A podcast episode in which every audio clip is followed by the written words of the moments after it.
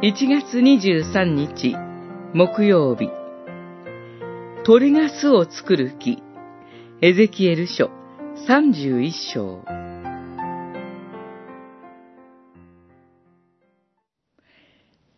大枝には空のすべての鳥が巣を作り、若枝の下では野のすべての獣が子を産み、多くの国民が皆その木陰に住んだ。三十一章六節ここでエジプトは、比類なく美しい巨木に例えられています。その木は、他の木々よりも高くそびえ、すべての鳥がその枝に巣を作り、すべての獣、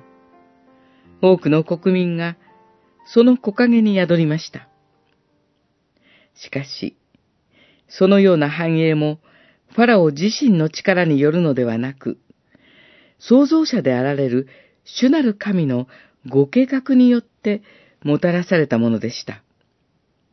そのことを悟らず、おごり高ぶったエジプトは、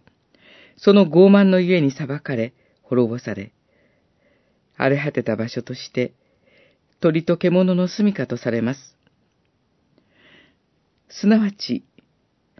もはやエジプトに庇護を求める者はいなくなり、かえって彼らに侵略されます。